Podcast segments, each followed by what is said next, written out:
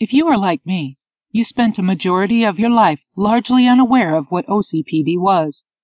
When you suddenly stumbled upon it, everything started to make sense.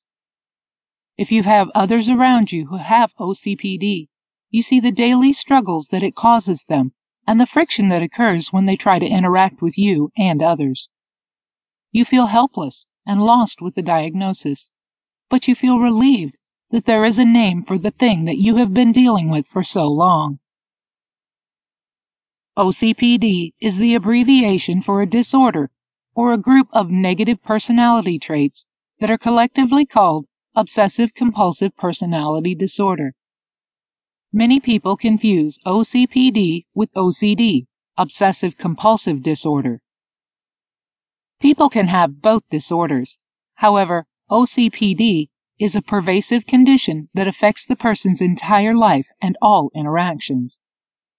A person with OCPD may justify their rigidity and inflexibility using the morals and values their family instilled in them. They don't notice that their OCPD is causing a problem with their interactions with others.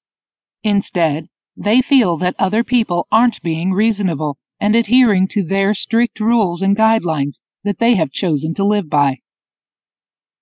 An individual with OCPD has a lot of pervasive negative traits that negatively affect their relationships with others.